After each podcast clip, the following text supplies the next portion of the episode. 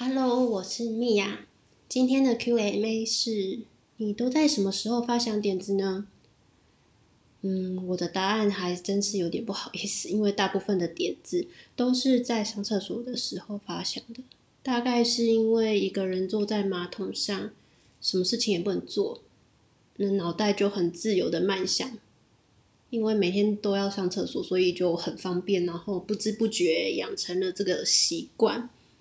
那也会利用这个时间呢，想想今天要做的事情。那少数点子是在做菜或者做家事的时候，因为只有这这些事情也不用用脑子嘛，所以就这时候的发想就是比较有意识的去逼自己好好利用时间。那决定要发想的事情之后，就会就开始努力去想东想西，然后到处延伸。那这些时段有时候也不一定是在想要想新的点子。